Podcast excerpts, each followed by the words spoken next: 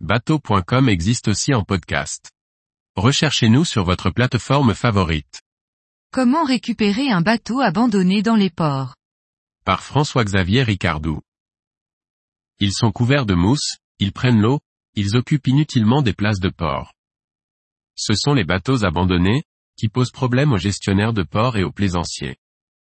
Certains rêvent de les retaper, mais comment faire pour les acquérir légalement? Il existe une procédure prévue par le Code des transports, mais elle n'est pas simple ni rapide.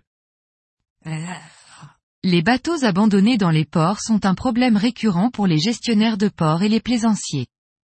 Ils représentent un danger, une entrave et une pollution pour le milieu marin.